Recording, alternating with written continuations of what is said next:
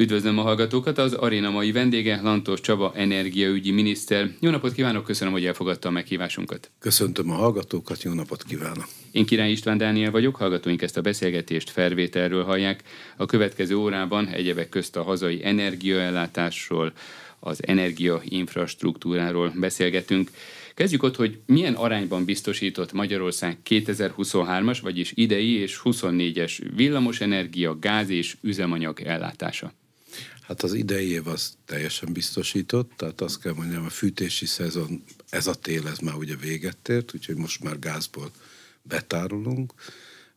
Ugye a villamos energiát azt, azt mindig aktuálisan kell előállítani, ugye sajnálatos módon még nagy mennyiségben, gazdaságosan a villamos energiát nem tudja tárolni az emberiség, nem csak mi, hanem általában igaz ez. Tehát az áramot azt elő kell állítanunk aktuálisan, amikor elfogyasztjuk, de a saját erőművi kapacitásaink, meg majd talán szó lesz róla az úgynevezett határmetszékek, tehát amiken keresztül importálni tudunk, ezek teljes mértékben biztosítják azt, hogy Magyarország villamáramból is abszolút biztosított legyen. A, a, a földgázra még visszatérve, ugye Magyarországon lecsökkent a tavalyi évben 9,5 milliárd köbméterre az éves fogyasztásunk. Ez olyan 10, 10 és fél, 11? Hát olyan majdnem 11 volt, tehát egy 17 százalékkal csökkent. Tehát az EU elvárása, amit megfogalmazott, az az volt, hogy minden tagállam 15 százalékkal csökkentse, volt akinek sikerült, volt akinek nem. Nekünk nem, hogy sikerült, hanem mi túl teljesítettük, mert 17 százalékkal, tehát ez volt 9,5 milliárd köbméter, és ehhez képest nekünk van 6,3 milliárd köbméternyi gáztárolónk, ez fizikailag öt nagy gáztároló az ország különböző pontjain. Ez azt jelenti, hogy amikor feltöltjük ezek a tárolókat, akkor túl az országnak a éves gázfogyasztásának a kétharmada biztosított. Most ott tartunk, amikor átfordult átfordult a fűtési szezonból, tehát a kitárolásból átfordultunk betárolásba, hogy még több mint 2,8 milliárd köbméternyi földgázunk volt a tárolókban. Ez azt jelenti, hogy nagyjából a teljes lakossági fogyasztás, éves lakossági fogyasztásra elég. Tehát azt tudom mondani, hogy a 23-24 tél is földgázba teljesen biztosított, áramba rendelkezésünkre állnak a kapacitások. Ugye kőolaj és annak feldolgozott termékei azok, ahol a, természetesen szintén nagyrészt importra szorulunk. Ugye a földgáz is egy ilyen, a földgázból is azért egy 85%-át a általunk felhasznált földgáznak azt importáljuk. Kőolajnál még egy picit magasabb volt, 87% az import aránya. Ugye nálunk van valamennyi földgáz, ezt a MOL, illetve más vállalatok termelik ki. Ez, Ez na- másfél milliárd köbméter körül, körül van mostanában? Hát a, köb, a másfél milliárd köbméter az a földgáz. Itt ugye vagy hordóba szám, számolunk, vagy kilottonnába a kőolajnál, de körülbelül 13% a az általunk felhasznált kőolajnak az magyar földből származik, különböző kutakból, ugye itt volt a legutóbbi bejelentés, hogy a vecsésnél, de vagy a dráva melléken is van, tehát vannak működő kutyáink, itt van egy természetes apadás ezeknek a kutaknak, de hát azért fúrnak tovább a különböző szénhidrogén fúró vállalatok, köztük a MOL, illetve mondom külföldi vállalatok is, hogy találjanak, és hál' Istennek nem is nagyon nagy számban, de azért találnak. Tehát egy része a magyar ellátásnak az magyar földből származik, de a döntő része, ahogy mondtam, 87% az import. Ugye importálni fizikailag döntően két nagy ö, cső csövön kapjuk. Ugye az egyik jön Ukrajnából, tehát ez ami elindul Oroszországból, egy, a teljes csőhossza, ami Csehországba ér egyébként végig, ez egy elágazó csőrendszer, de a teljes hossza az több mint 5000 kilométer, ez a Európa legnagyobb ilyen kőolajvezetéke, ez a Barátság nevű, nevű hálózat, és ebből, ami Ukrajnába, itt munkás térségébe elágazik felé, azon kapjuk döntő részben a kőolajat, ez a háború teljes időszak alatt ez működött. Ez a kőolajvezeték végig Ukrajnán és a másik nagy vezetékünk az az Adria, ami ugye a horvát tengerpartról jön, és megy tovább tőlünk egyébként Pozsony, és aztán Csehország irányába. ez, ezen a vezetéken is el tudnánk látni. Ugye itt tengeri olajat veszünk, Magyarország e tekintetben már diversifikálta a kőolaj beszerzését, tehát nagy része azért még mindig Oroszországból jön, de veszünk azeri, veszünk más forrásból, horvátoktól is veszünk, különböző forrásokból származik az a az az importmennyiség. Ha ez mind a két cső valamilyen oknál fogva elakadna, akkor még mindig van tengerről és a Dunán keresztül uszályokkal, illetve lehet vasúti tartálykocsikba is természetesen szállítani az olajat, meg hát a, a, nyilván sokkal értelmesebb lenne, ha ilyen helyzet van, akkor meg üzemanyagot, dízel, illetve benzint szállítani. Tehát azt tudom mondani, hogy ez az év ez rendben van, hogy visszatérjek a kérdésére, és a 24-es év is amennyit megtehetünk annak érdekében, hogy biztonságos ellátást tudjunk mind a lakosságnak, mind a vállalatoknak, a nem lakossági szektornak nyújtani, azt mindent megtettünk, úgyhogy száz szájékot az ember sosem mond, természetesen óvatosságból, egy konzervatív hozzáállása, de alapvetően azt gondolom, hogy rendben van az ország energiaellátása. Ugye beszélt kőolajról, földgázról, hogy mekkora az import és mekkora a hazai arány. A villamos energiánál ez hogy néz ki? Villamos energiánál átlagosan egy 25 százalék, 25 és 30 között szokott lenni, most éppen olyan 25 százalék a, a direkt import arány, ahogy mondtam, ugye az elmúlt évtizedben, ha úgy tetszik, kiépült a még hiányzó határmetszékek rendszere. Vagyis ma azok a vezetékek, amelyek összekötnek minket összekötnek a, a külföldi hálózatokkal. Ma mi is az európai integrált egységes villanyhálózatnak a része vagyunk, mind a hét szomszédos országgal nagy teljesítményű vezetékek kötnek össze, tehát képesek vagyunk nagy mennyiségben villanyáramot importálni, illetve adott esetben exportálni. Hadd számolok be egy sikerrel, sikerről, egy aktuális sikerről, ez most hangzik majd el először, hogy most volt 24-én, április 24-én, hogy olyan sok áramot termeltek a naperőműveink, ugye van egy nagyon komoly naperőmű felfutás az országban, és most gyakorlatilag szinte hetente újabb és újabb rekordot dönt a naperőművek teljesítménye, és olyan sok nap eh, elemből származó áramot termelt az ország, hogy ami, ami nem volt azt hiszem talán soha, már ilyen túlzó kijelentéseket talán eh, nem helyes tenni, de talán ez egy, mégis egy történelmi jelzőt lehet mondani. Tehát 2000 megawattnál is többet exportáltunk az, azokban a eh, negyedórás, az áramot negyedórás eh, rendszerbe tervezik meg előre, illetve mérik, és azokban negyed órákban, ez ugye a dél körüli időszak, amikor nagyon intenzíven sütött a nap, akkor mi 2000, az, az gyakorlatilag paks teljesítmény, ezt voltunk képesek exportálni. Ehhez ugye kell vezeték, amin keresztül kimegy ez az áram. A jó hír az, hogy amikor nekünk kell, akkor tudunk importálni, és hát amint az élet bizonyította, tudunk exportálni is. Mi a nehezebb kérdés most? Az, hogy lesz-e energia, energia, hogy hogyan lehet beszerezni, vagy az, hogy mennyiért lesz, akár az év második felében, akár 2024-ben? Ugye ahhoz képest, hogy a, a pandémia előtt, és hát nyilván a háborúról nem is beszélve, a pandémia előtt alapvetően mindig a fenntarthatóság volt az a szempont, amiről vagy tíz, az elmúlt 10-15 évben mindenki beszél, tehát hogy hogyan tudjuk egyre kevesebb üvegházhatású gázkibocsátás mellett biztosítani, stb. Ugye, hogy a jövőt, hogy a jövő generációnak, ez, és ez, ez továbbra sem csökkent ennek a kérdésnek a relevanciája, de a pandémia meg a háború ugye hirtelen átfordította, hogy ellátás biztonságá. Most úgy tűnik, hogy részben köszönhetően a, a elmúlt mögöttünk hagyott enyhet élnek, részben a, a, azok a válaszreakciók, amit az európai társadalmak és gazdaságok előállítottak, magyarán egy nagyon komoly földgázfogyasztás csökkentés. Na ezeknek eredőjeképpen most ebben az időszakban a legnagyobb kérdés az ár. Ugye, hogy milyen megfizethető áron tudjuk beszerezni. Nyilván nem akarnám egy pillanatig sem az ellátásbiztonság, tehát azért minden egyes kormánynak Európában ez azért benne van továbbra is a, ott hátul a agysejtjeibe, hogy ez egy fontos kérdés, mert azért tavaly nyáron történt, ami történt, amikor egy nagyon szélsőséges, most egy egy jóval nyugodtabb periódus van, és most az ár vált a legfontosabb kérdés. Amit nyarat említ, tavaly augusztusban érte el meglepő módon a gáz ára a csúcsát, több mint 300 euró volt.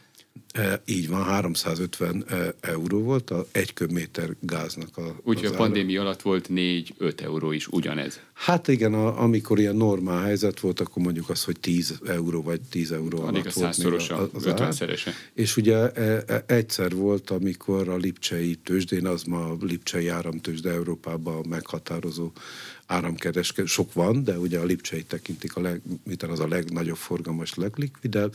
Ott volt egy adott nap, amikor 1000 euró fölé emelkedett egy megawattóra áram ára, ez abszolút szélsőséges, hiszen ez is sokkal kevesebb volt. Az érdekesség kedvéért mondom, hogy most is megtapasztaltunk, most a hollandoknál volt egy, egy áramcsúcs, amikor egy adott napon ott 740 euró volt az áramára egy adott negyed órában, tehát 740. Ami normál esetben? De mínusz 740. Tehát mínusz 740, tehát holland barátaink akkor egy hasonló helyzetben voltak, mint amiről beszéltem, hogy termelnek a naperőművek, nekik ugye még jó sok szélkerekük is van ott a tengerparton, és egyszer annyi többlet áramuk volt, hogy nem bírták elhelyezni sehova, és ezért alak. Ugye a negatív áram már mit jelent? Az, hogy én, mint áramtermelő, még fizetek valakinek, ez esetben mondom, egy megawattóra áramért 740 eurót fizetett valakinek, hogy vigye el vigye el az áramát. Tehát, hogy egészen szélsőséges, ugye azt mondjuk, hogy szélsőségesen volatilis, nagyon nagyokat ingadozik az áram. Már nem mindegy, hogy azt az áramot, amit megtermelünk, melyik pillanatban termeljük meg, mert az áramnak az ára borzasztóan változik. Ennek fényében is mennyire tervezhető az energia ára? Egyáltalán milyen árakkal számolnak a 2023-as költségvetésben, illetve számoltak, és milyen árakkal tervezik majd a júniusra készülő 24-es költségvetést? Ugye az energiapiacokon, ami egyre inkább globalizálódó energiapiacok, itt ugye vannak az azonnali típusú piacok, de vannak jövőbeni piacok. Tehát elég jól lehet előrejelezni, nyilván a kereslet és kínálat jövőbeni várható alakulásától függően, de most is lehet tudni, hogy mondjuk októberre jelenleg hogy jegyzik az árat. Természetesen egy felelős kormány nem tervezhet másképpen, mint ezen forward görbék alapján tervezi meg. Tehát jelenleg, jelenleg ezen árazás alapján. Ezek nem nagyon térnek el, az októberi eh, ár, az eh, a földgáz ár, ha jól emlékszem, az 46 euró volt, tehát jelen meg ilyen 39-40 között volt. Tehát nagyjából ezt jelzi előre az idő. Ezek alapján, tehát egy alapvetően egy konszolidált eh, piaccal számolunk, de úgy állítjuk össze a saját üzleti stratégiánkat, hogy, hogy mi biztosítsuk azt, hogy a költségvetésnek ne kerüljön többe. Tehát mi lefedezzük ezeket a, a, ezeket a pozíciókat, ha úgy tetszik, hogy az országnak az energiaellátása az nyilván egy tervezhető valamelyest. Ugye azért azt hadd mondjam, hogy korábban a lakossági fogyasztás az egy 4 milliárd köbméter volt éves szinten, és ez leesett 2,9-re. Tehát, hogy azért itt, itt vannak tervezési, tervezési kérdések, az azért nem egy, nem egy egyszerű standard alapján behúzott, behúzott számokból áll, itt meg kell tervezni, de ha egyszer van egy ilyen tervünk, és nekünk van, hogy pontosan mennyi gázt akarunk beszerezni, pontosan mikor, mennyi áramot fogunk előállítani, vagy éppen beszerezni, akkor ehhez igazodik az a kereskedési stratégia, úgy tetszik, ami alapján mi megpróbálunk egy stabil környezetet. Ugye mi azt az ígéretet tettük, hogy ebbe az évben nem fogunk hozzányúlni a rezsivédelem rendszeréhez, és ez így is lesz és az a tervünk, hogy jövőre is biztosítjuk. Nyilván mindaddig, ameddig normális ár környezetben vagyunk, lehetnek olyan szélsőséges elmozdulások, amikor ilyen ígéreteket felül kell vizsgálni, de most azt tudom mondani, hogy mi arra készülünk, hogy stabil árak mellett stabil ellátásbiztonságot és stabil kiszámítható környezetet tudunk adni a, mind a lakosságnak, mind a, a nem lakossági szektornak is. Milyen esetben kell, vagy kellhet felülvizsgálni a, a rezsicsökkentett árakat, vagy akár el is törölni azt? Milyen ár esetében, milyen e, helyzetben lehet pozitív vagy negatív irányban? Hát, hogyha e, hiszünk abba, hogy visszatérünk oda, amit ön mondott, ugye a 10 euró alatti árak világába, akkor akár el is lehetne e, törölni, de mindenképpen valamilyen e, kiszámíthatóság, ugye a, a, a földgázár is, meg a vele szorosan korrelációban levő villany áram is egy tőzsdei termék. Ennek ingadozik a ára folyamatosan. A gazdaság szereplői azonban kiszámíthatóságot szeretnek. Egy vállalat nem szeret, egy, egy termelő vállalat mondjuk nem szeret feltétlen tőzsdét, még egy nagyobb is. Ugye egy nagyobb vállalatnál nyilván megvan hozzá a szükséges erőforrás. Ha kell, akkor ő alkalmaz olyan szakértőt, aki, aki ezt el, el, elvégzi, és ez alapján ő, ő tudja saját magának. Egy, egy háztartástól emberek millióitól azt elvárni, hogy ők tőzsdészenek az áramtőzsdén, ez szerintem dőreség. Nyilván lesz egy olyan érdekelt, szűk réteg, aki, akinek van affinitása ehhez, az, az természetesen csinálja, nincs kizárva senki az elő, hogy, hogy úgymond ő ne áramtőzsdézzen, de az emberek milliói számára ez egy felelőtlen hozzáállás lenne, tehát mit mindenképpen egy stabilitást kell, hogy teremtsünk. Ez azt jelenti, hogy ki kell simítani, ugye mindenképpen. Tehát olyan, hogy egy teljesen kiszámíthatatlan, változó, ingadozó környezetbe raknánk ki. Tehát ilyen értelemben mindig is lesz valami fajta, hogy ezt rezsivédelemnek hívjuk-e, valamilyen olyan rendszer, ami hosszú távon stabil árakat tud biztosítani a lakosságnak. És ugye említette az orosz gáz részarányát, ez olyan 80-85 százalék körül van? Nem, úgy van, hogy az importunk az nagyjából 87 százalék kőolajból, és ennek kevesebb, mint 60 százalék az olaj import. Tehát összességében ez nagyjából a teljes magyar fogyasztásnak a fele mondjuk az jön, az jön olasz ö, olajimportban. Ez miután mi egy, egy, egy szárazföldi sziget jellegű ország vagyunk, nem egyedül, ha belegondol itt közép-kelet-európába, a csehek, a szlovákok, a osztrákok, és mi vagyunk ebben a helyzet, Liechtenstein nem számítva, de mi négyen vagyunk, hogy nincs tengerpartunk. Ergo nekünk mindenképpen valakin keresztül vezet egy csővezeték, mert különben nem tudjuk ellátni magunkat. Ezért is fogadta el az EU azt az érvelésünket, ami mondom nem egyedül voltunk, hanem ez a négy ország összefogva, hogy nekünk mindenképpen szükségünk van arra, hogy a már létező vezetéken, ami messze a legolcsóbb ellátási forrás jelenti, hogy az orosz gázról mi nem tudunk le, szakadni, ezért ezek alól a szankciók alól mi felmentést kaptunk. Milyen alternatívák vannak az orosz földgáz kiváltására? Milyen lehetséges útvonalak, illetve milyen beszállítók? Akár a következő években, rövid vagy közép-hosszabb távon? Ugye az előbb a kőolajról beszéltünk, Igen. ott azt nagyjából kitárgyad, földgázból. Földgázból is kiépült a hét szomszédos országa közül egyedül Szlovéniával nincs ö, nagy nyomású gázverték összeköttetésünk, vagy interkonnektorunk, az elmúlt időszaknak, az elmúlt 12 évnek a nagy eredménye, hogy kiépült a szor, szomszédos országokkal két irányú, nagy nyomású vezetékrendszer. Tovább megyek, hagyományosan ugye egy ilyen kelet-nyugati iránya volt ezeknek a gázcsöveknek, most nagyon leegyszerűsítve, és a, ebben a kialakult krízis helyzetben nem csak a mi válaszunk volt az, hogy kiépítettük a szomszédos országokkal ezeket az interkonnektorokat, de a, e, mind a lengyel barátaink, vagy a görög, e, horvát, tehát kialakult egy észak-déli új gázkoridor tulajdonképpen, ami a lengyelek is építettek egy új, egy új LNG terminált, ez, egy, ez a liquid natural gáz, tehát a cseppfolyósított gáz, a, a, a letteknél is van egy hasonló. Lett egy nagy cső, ami Norvégiából a balti tenger alatt vezet Lengyelországba.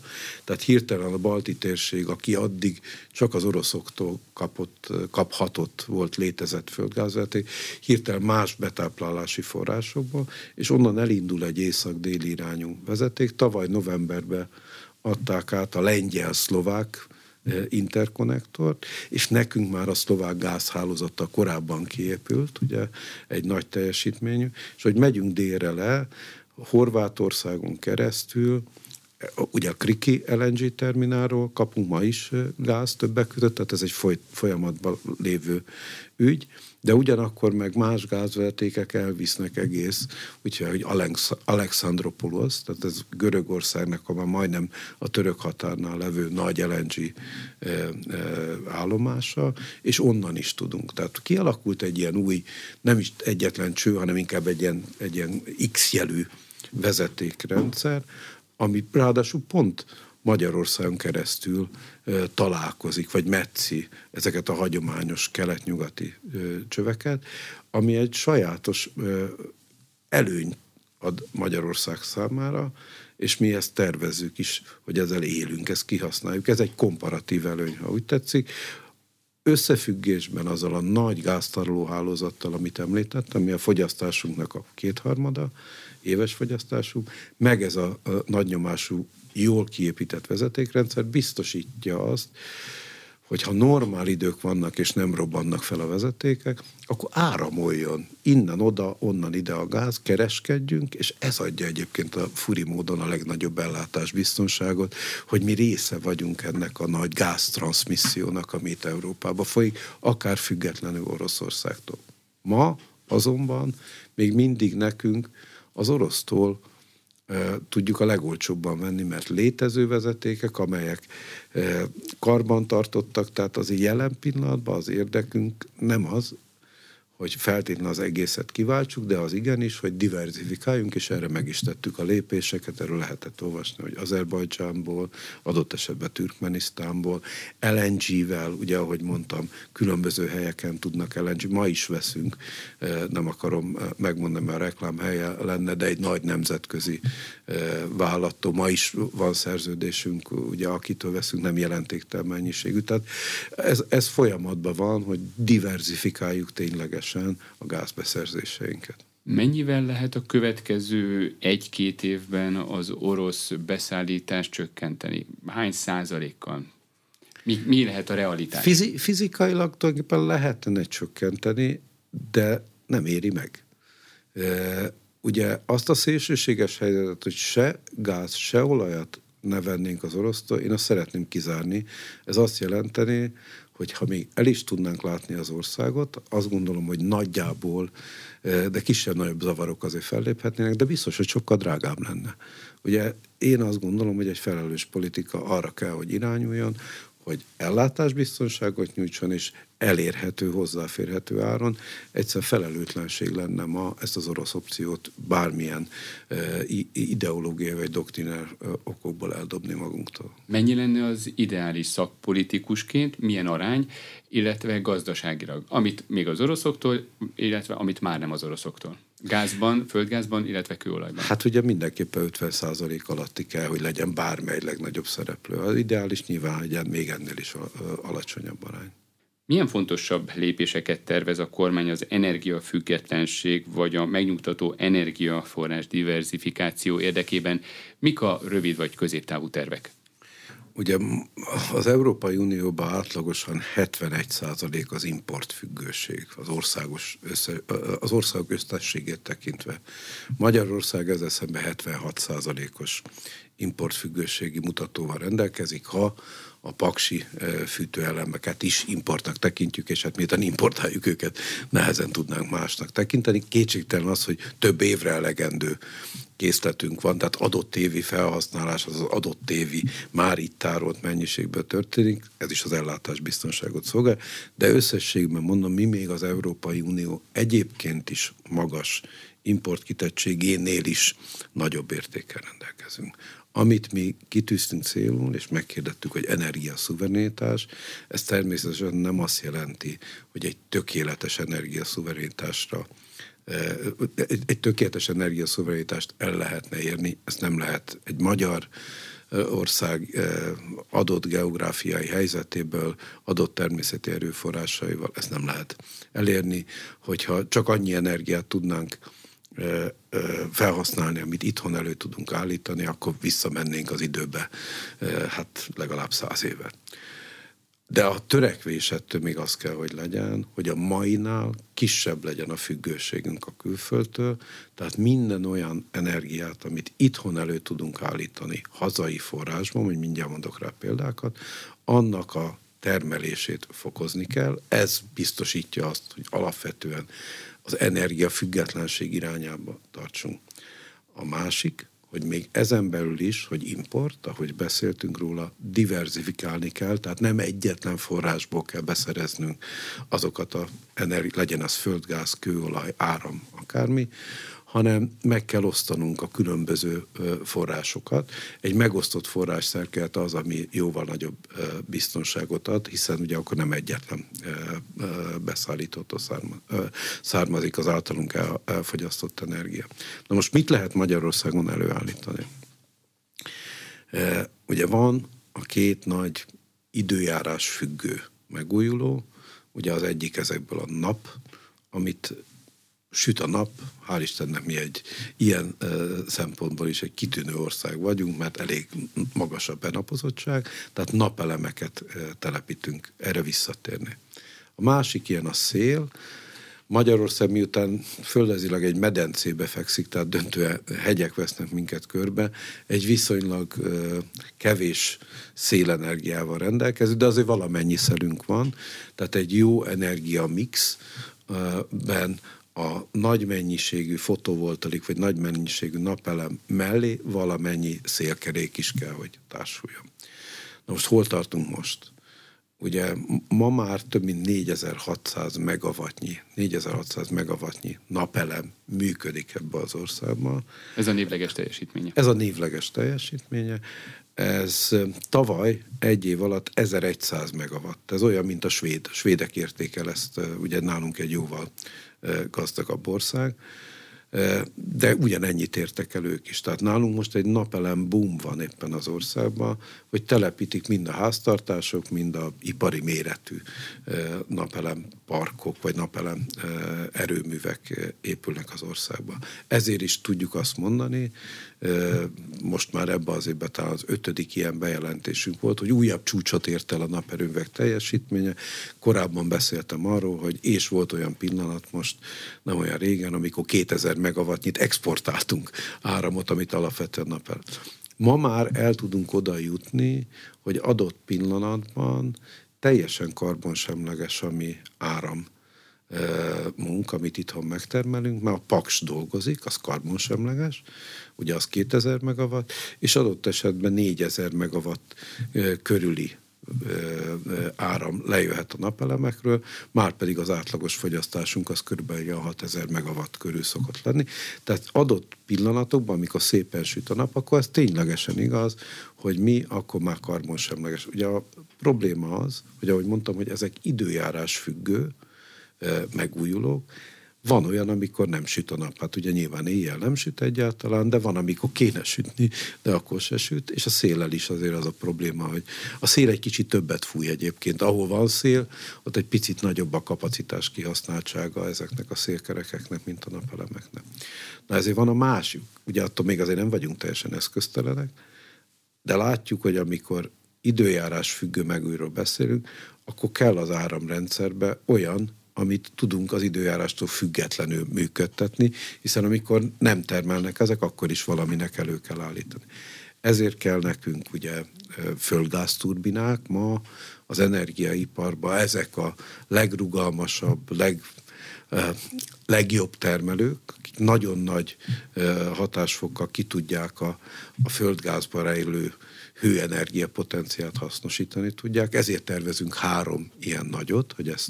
Hány úgy, darab van most is, mekkora azok teljes Hát úgy van, hogy 17 nagyobb erőmű van Magyarországban, benne van a Paks, benne van a... Gázturbinás erőmű. A gázturbinásból Magyarország a legnagyobb az a Gönyűn lévő, az egy 400 megawattos, a második a Szászhalombattán a Dunai erőműnek a egyik blokkja, az egy 383-as, és jönnek lefelé, ugye van Lágymányoson egy, van több ugye Budapesten, Újpesten, Kispesten, van Csepelen, vannak a, már azok kombinált erőművek, amikor távfűtést is csinálunk, a Miskolci, a Debrecen, a Nyíregyháza, Szombathely, hát majdnem minden nagyobb magyar, magyar városban vannak ugye ilyen távhő erőművek, amik részben, ezek mind tudnak működni, de ugye amikor nyár van, akkor ami távhőt termel egyébként, ő annyira nem szeret termelni, meg kevés távhő, tehát melegvizet akkor is kell csinálni, de úgy egyébként akkor nem a leghatékonyabbak.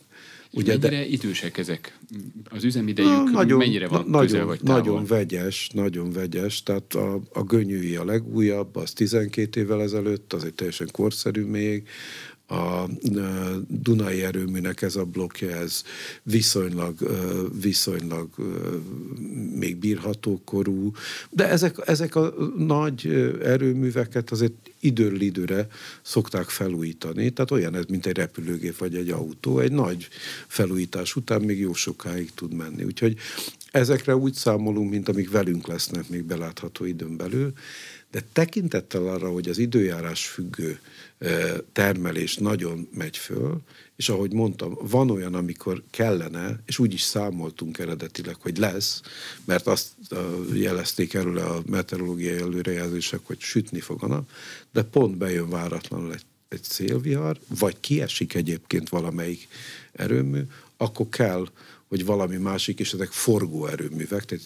tengelyek forognak, ezek a bizonyos nagy CCGT erőművek, amikből ez a Combined Cycle Gas Turbine, tehát ez a kombináciklusú gázturbinák, ezek a leghatékonyabbak, és ebből fogunk még további hármat építeni, amivel ezt a rugalmasságot, tehát az egyensúlyozó képességét a rendszernek nagy mértékben fokozzuk.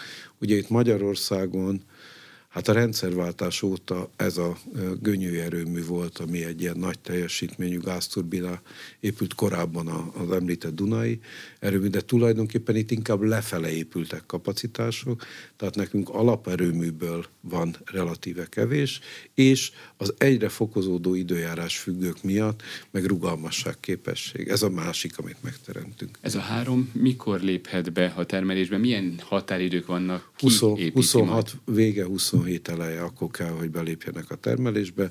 Ez nagy mértékben az importtól való független, az áramtermelésbe természetesen ezeket földgázzal hajtjuk meg. Hát részben a itthon megtermelt földgáz. Egyébként nagyjából igaz, hogy körülbelül ez a három nagy CCGT, ez ha egészébe menne, teljes üzembe, nyilván nem, nem ez a terv, de a, így, az gyakorlatilag az használná azt a földgáz mennyiséget, amit ma kitermelünk, de hát nem ez a terv, hogy egész évben menjenek. Vagyis más, egy-másfél milliárd köbméter éves fogyasztása lenne ennek a három erőműnek, hogyha ha ez full folyamatosan megy. Ha ez folyamatosan megy, de hát nem ez a terv, valamilyen szinten mennek ezek, és ugyanakkor meg rugalmassági képességet biztosítanak, hogy a feszültség az a bizonyos színuszgörbe az állandóan maradjon. Ez, ez nagyon robosztussá fogja tenni a rendszer. Mekkora a teljesítmény ez a három összesen? Hát úgy van, hogy kétszer 500 megawatt, meg a egy az maximum 650 megawatt, tehát összesen 1650 megawatt. Ahogy említettem, ugye 6-6 és fél, ugye úgy néz ki, hogy a magyar fogyasztás abban a sávban van, hogy mondjuk 4500 megawattól, a csúcs az 22 novemberében volt egy adott napon, az 7400 megawatt. Tehát ebbe a sávban van, úgyhogy a zöme az olyan 6000-6500 megawatt között. Ahogy említettem, ez az 1650, ez nagyjából az egy negyede, tehát az a képesség, ami, ami ez, ez, ez nagy mértékben fokozni fogja ilyen értelemben a külföldtől való függésünknek a lazítását. Mondom, más oldalról természetesen ez földgáz kell. Na most, ha egyet tovább mehetek, ugye vannak még azért továbbá is olyan adottságaink, amik lehetővé teszik, hogy nem időjárás függő megújulók. Ugye ebben a legismertebb nyilván a vízerőmű, hát sajnálatos módon Magyarország abban a helyzetben van, hogy viszonylag csekély vízerőmű képessége rendelkezik. De amivel rendelkezünk, az a geotermia. Ugye vannak már geotermikus fűtőműveink, sikeresek, tehát ma a távhő ellátásnak a 10%-át már geotermia biztosítja, ezt jelentősen szeretnénk fokozni. Tehát az erőfeszítéseink arra irányulnak, hogy itt, itt jelentős mennyiségű új kút mélyedjen le, és hőcserélőkön keresztül ugye ezekből a kitermelt forróvízzel kiváltsunk földgáz erőműveket, földgáz használ, földgáz fűtőműveket. Ez abba az irányba ad, hogy a földgáz import kitettségünk csökkenjen, valamint ezek nem időjárás függő megújulók, és ugye az a kötelezettség, hogy visszasajtolja a vizet, tehát ez egy, ez, ha nem is jelenthető ki, hogy ez ugye mindig mindent megold, hiszen az energia kell annak ahhoz is, hogy ugye vissza tudjuk sajtolni a vizet, de mégis ez a saját földrajzi adottságainkból természeti erőforrásként használható geotermia, geotermikus energia előállítást Mekkora lehet. arányt érhet ez el a következő mi, években? Mi úgy számolunk, hogyha a tervek teljesülnek, akkor egy másfél milliárd köbméter gázt tudunk kiváltani. Ez nyilván ez egy program, ez nem két év alatt valósul meg. Az ugye a 9,5 milliárdhoz képest jól látszik, hogy az bizony egy olyan 15 százalék. Az nem cseké mennyiség már, amennyi földgázt meg ki tudunk ezzel váltani. Tovább mennék, hulladék hasznosítás. Ma is ugye van néhány hulladék égető művünk, szeretnénk, hogyha több lenne, és szeretnénk, hogy azt a hulladékot, amit biztonságosan el lehet égetni, azt, azt, ha, annak használjuk ki azt a hőértéket, ami, ami ebbe a hulladékban van. Ez is egy hazai forrás lenne akkor.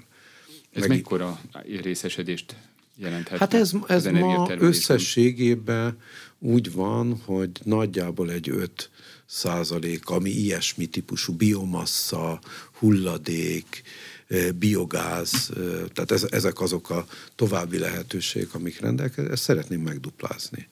Hogy mint biogáz, ugye ennek azért Magyarországon van természetes adottságunk arra, hiszen azért mégiscsak a, a földrajz meghatározottság itt előnyünkre fordítható, de a biomassa is egy ilyen, tehát olyan, amit egyébként nem használnánk másra, és az már egy karbonsemleges, hiszen olyan e, e, biológiai e, gyakorlatilag hulladékot hasznosítunk energiailag, amit, amit már egyszer megkötött valamilyen széndiokszidot, ez mind a klímacéljaink teljesítése, ugye ebből következik az üvegházhatású gáz kibocsátásnak a mérséklése irányába hat, és hát ugye ezen keresztül nyilván a, a fe, globális felmelegedés ellen. Ezeket a célokat, amiket mi vállaltunk, ezekről nem mondtunk le, ezeket teljesít, és ezt úgy tudnánk ezekkel az itthon előállított energiával biztosítani, hogy ugyanakkor ezt a bizonyos importfüggőségünket is csökkentjük. Említette a szélerőműveket. A szélerőművek létesítésének, üzemeltetésének jogszabályi környezete várhatóan mikor és hogyan változik? Ugye mondta, hogy erre is számítanak, ezt is az energiamixben erősítenék? Igen, szeretnénk, hogy azért legyenek szélkerekek, ugyanakkor nem szeretnénk, hogy a szélkerék erdők rontanák el a magyar tájat, de úgy hisszük, hogy ebben a kialakuló új energiamixben, amiben a napelemek nagyon jelentős részt képviselnek, szükség van a szélkerekekre is, hiszen nem pont mindig ugyanakkor termelnek. Van, amikor fúj a szél, és nem süt a nap, na ezt ki kell használnunk. Itt, itt, itt is azonban, ugye mi az Európai Unió tagja vagyunk, tehát csak olyan szabályokat tudunk alkalmazni, és olyan programokat futtatni, amit be az Unióval megegyezünk. Úgyhogy jelen pillanatban itten folynak a, a tárgyalások. De mi azon vagyunk, hogy előbb-utóbb új szabályokkal elé tudjunk állni, jelenleg még a diszkuszió időszakában vagyunk. Az sejthető, hogy mikor érnek a végére a megbeszéléseknek? Az év táján véget. Hát én nagyon remélem, hogy az év közepe, de hát miután nem csak rajtunk múlik, így, így azt mondanám biztonságosan ebbe az évben. Azon vagyunk, mert ez egy fontos pontja ennek az új energiahelyzetnek, hogy ezt is itthon tudjuk akkor megtermelni, azt az áramot, amit a szélkerék biztosít, és nekünk szükségünk van erre. A naperőművekkel hogy számolnak? Ebben az esztendőben, illetve a következő évben, években mekkora lehet a növekmény, mert ugye most jelen pillanatban van egy csatlakozási stop, amit gondolom fel kell oldani ahhoz, hogy ez az 1000-1500 megawatt per éves növekmény elérhető legyen. Bár ugye természetesen, amikor bejelentették ezt a csatlakozási stoppot, azt is jelezték, hogy az eddig beadott kéréseket ö, nem tekintik semmisnek, több ezer megawattnyi beadott engedély volt, ami még a csatlakozásig eljuthat. Egy picit akkor tegyük rendbe, ugye. Amikor ez az úgynevezett csatlakozási stop bejelentésre került, ez a, ugye, tavaly októberre, addig október végéig beérkezett 100 ezer úgynevezett háztartási méretű kiserőműre az igénybejelentés, tehát ez a 100 ezer most is folyamatban van, települnek most is, nem is kevés. Tehát márciusban addigi csúcsot döntött a, ezekbe a háztartási méretű erő. Ezek, ezek települnek szépen fel. E, tovább megyek, nem teljes stop volt, mert ha valaki akkumulátort tesz a naperőműve mellé, az ma is bármikor beadhatja az igényét, és azt fogadjuk, mert az gyakorlatilag azt biztosítja, hogy nem fogja a hálózatot terhelni. Ugye miért alakult ki ez a, ez a stop helyzet? Azért, mert olyan mértékben jönnek föl ezek a új időjárás függő, elsősorban napelem telepítési igények, hogy sok helyen a hálózat nem bírja el a terhelést, elfüstölne a kábel, most nagyon leegyszerűsítve. De miután ez nem egy homogén helyzet az egész országban, most egy komoly munkacsoport azt vizsgálja, és ezzel leszünk kész nyár végére, szeptemberre, hogy hol indokolt fenntartani ezt a bizonyos csatlakozási stoppot, és hol tudjuk feloldani. Lesz, ahol azonnal fel tudjuk oldani, lesz, ahol fokozatosan, ahogy a hálózati elemek bővülnek ugye a hálózatról. Hagyományosan, nálunk is, de az egész világon úgy nézett ki az áramhálózat, hogy nagy erőművekbe megtermeltük az áramot, és az egy elosztó rendszer, vezetékrendszeren keresztül, meg egy csomó transformátoron keresztül jutott el a végső fogyasztókhoz, a gyárakhoz, a villamosig, vagy éppen a lakásunkig. Most, amikor nagyon sok új termelőegység például időjárás függő, ahogy mondtam, napelem például kerül fel a tetőnkre, innentől megváltozik az áram útja hol vételezünk a rendszerbe, továbbra is, ahogy régebben, hol meg amikor elkezd a napelemünk termelni, akkor meg visszatáplálnak. Aztán van, hogy időnként összetorlódnak ugye ezek az elektronok, és ez okoz egy, egy olyan rendszerterhelést, amit a nem erre tervezett rendszer nem bírnak ki. Ez nem magyar sajátosság, hadd hozom fel a példát, húsvét hétfőjén cseh barátaink azok szó nélkül lekapcsoltak 400 megawattnyi napelemet a rendszerből, mint a szél. Egy hétre a lengyeleknél 600 megawattot vágtak egy pillanat alatt, mert rendszerbiztonsági kockátot láttak a rendszerben, ahogy a, mondtam a műsor elején, a hollandoknál kialakult ugye 740 megawatt, bírta a hálózat, csak kialakult egy negatív, negatív ár. Tehát egy olyan helyzet van, amikor részben újra kell tervezni, és meg is kell valósítani, ugye ezt a, a, a, a hálózatnak a, ez az új helyzethez való alkalmazkodását, és ehhez kell idő, meg kell, na most, ez a háztartási méretű. Tehát e, az a százezer mire feltelepül, addigra kijövünk az új e, lehetőségekkel, tehát gyakorlatilag folyamatos lesz az, ezt remélem, és én ezt is ígérem, hogy folyamatos lesz az, hogy háztartások tudnak tudnak új napelemeket. De mondom, ma is az van, hogyha valaki akkumulátort is tesz, akkor teheti. Röviden egy szám idénre, jövőre hány megawattnyi plusz újabb hát, kapacitást számolnak? Összességében 1000 megawatt fölött lesz idén is, egész biztos. És mert, akkor akarta az ipari méretű? Igen, mert a másik oda az ipari méret, ott meg nem is volt ez. Ugye ott most volt az az időszak, amikor nyilat, ugye bent volt 5000 megawattnyi 5000 megawattnyi ipari napelem igény, és ezt pontosítottuk a beruházni szándékozók, hogy ki melyik évben, ez fontos ugye a rendszer, az előbb említett rendszer további alakítása miatt, és hogy tegyen le azért, hogyha ő komolyan gondolja, hogy akar egy nagy naperőművet, akkor tegyen már le némi biztosítékot. És Láss csodát, megerősítették a beruházók szándékaikat, pontosan menetrendezték, és most volt a nyilatkozás időszaka, úgyhogy elenyésző e, e, olyan beruházási igény van, ami, ami, ami nem tette le a pénzügyi biztos. Tehát most látjuk előre a következőt. Ugye az a százezer lakossági, amit említettem, az olyan 1000-1500 megawatt lesz, ez a 5000 megawattnyi ipari, ami szintén folyamatosan termelik, ez pedig az elkövetkező. Az azt jelenti, hogy mire ez meg lesz, ez ilyen 27, 28, 10 ezer megawattnyi naperőmű lesz. Most van 4,5 ezer, tehát amit készülünk, hogy belátható időn belül 10, ezer, 10 gigawatt. Ugye említettem, hogy a magyar fogyasztás az 6-6 és fél ezer átlagosan, tehát több naperőművünk lesz fönn, mint amit el tudunk fogyasztani egy ott pillanatban. Szükségszerű, hogy tárolók, mert ugye fő problémánk, hogy nem tudjuk eltárolni, úgyhogy tárolókba is kell befektetnünk. Ennek dolgozzuk ki most a tervét, hogy hogy tudjuk a tárolókat ösztönözni, hogy abba is befektessük, magyarán akkumulátorokba. E, mi azt vállaltuk az EU felé, hogy 2030-ra 6,5 gigawatt, 6,5 ezer megawattnyi naperőműünk lesz ezt már biztosan túl teljesítjük. Én nem tartom lehetetlennek, hogy 2030-ra 12 ezer megawatt. Tehát ugye mondtam 2027-28-ra valamikor meg lesz a 10, és akkor még egy kettő. Tehát nagyjából ez, a, ez az évi ezer, ez, ez simán meg lehet. 1000-1500.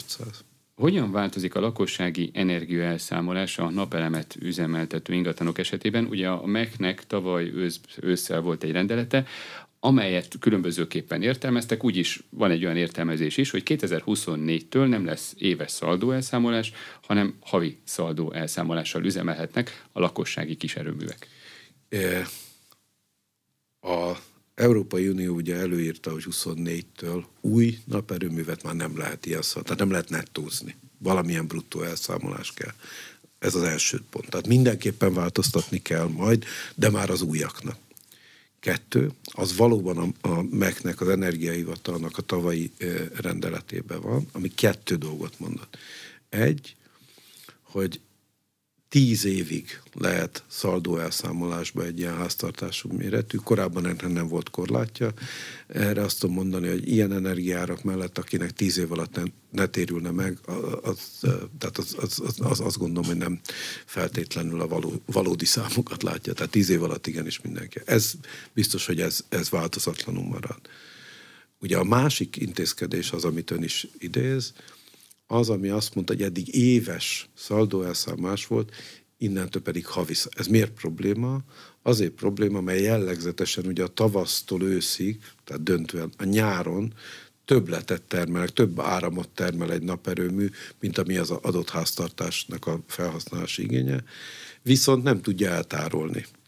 Ugye ezért ő télen használja el azt az áramot, amit nyáron. Ma jelen pillanatban ugyanolyan árak mellett, tehát ő élvezi ezt a nettó elszámolhatóságot. Ha nagyon cinikus akarnék lenni, akkor ezt azért teszi, mert nem saját akkumulátort alkalmaz, hanem a saját akkumulátor helyett az ország gáztárolóit használja föl aksiként ez a háztartás. Tehát ez egy előny, ami nem baj, mert hozzájárul ahhoz, hogy az ország e tekintetben karbonsemlegesen áramot tudjon előállítani, de azért mégis belátható, hogy az emberek egy bizonyos csoportja egy jelentős előre teszhet. Ez az, amit felővizsgálunk. Én azt tudom ígérni, hogy ahogy ez a hálózati munkacsoport befejezi a működés, akkor látjuk tisztán, hogy hogy is állunk, és, és akkor fogunk kijönni, tehát ősszel fogjuk megmondani, hogy akkor innen több pontosan milyen lesz a vagy havi elszámos, de nem feltétlenül olyan árakkal, tehát különböző verziókat futtatunk jelenleg is. Köszönöm, hogy itt volt az aréna mai vendége, Lantos Csaba energiaügyi miniszter volt. A műsort visszahallgathatják az infostart.hu oldalon. A műsor összeállításában Szécsi Ágnes és Módos Márton főszerkesztő vett részt. A műsorvezetőt Király István Dánielt hallották. Köszönöm a figyelmüket, viszont hallásra!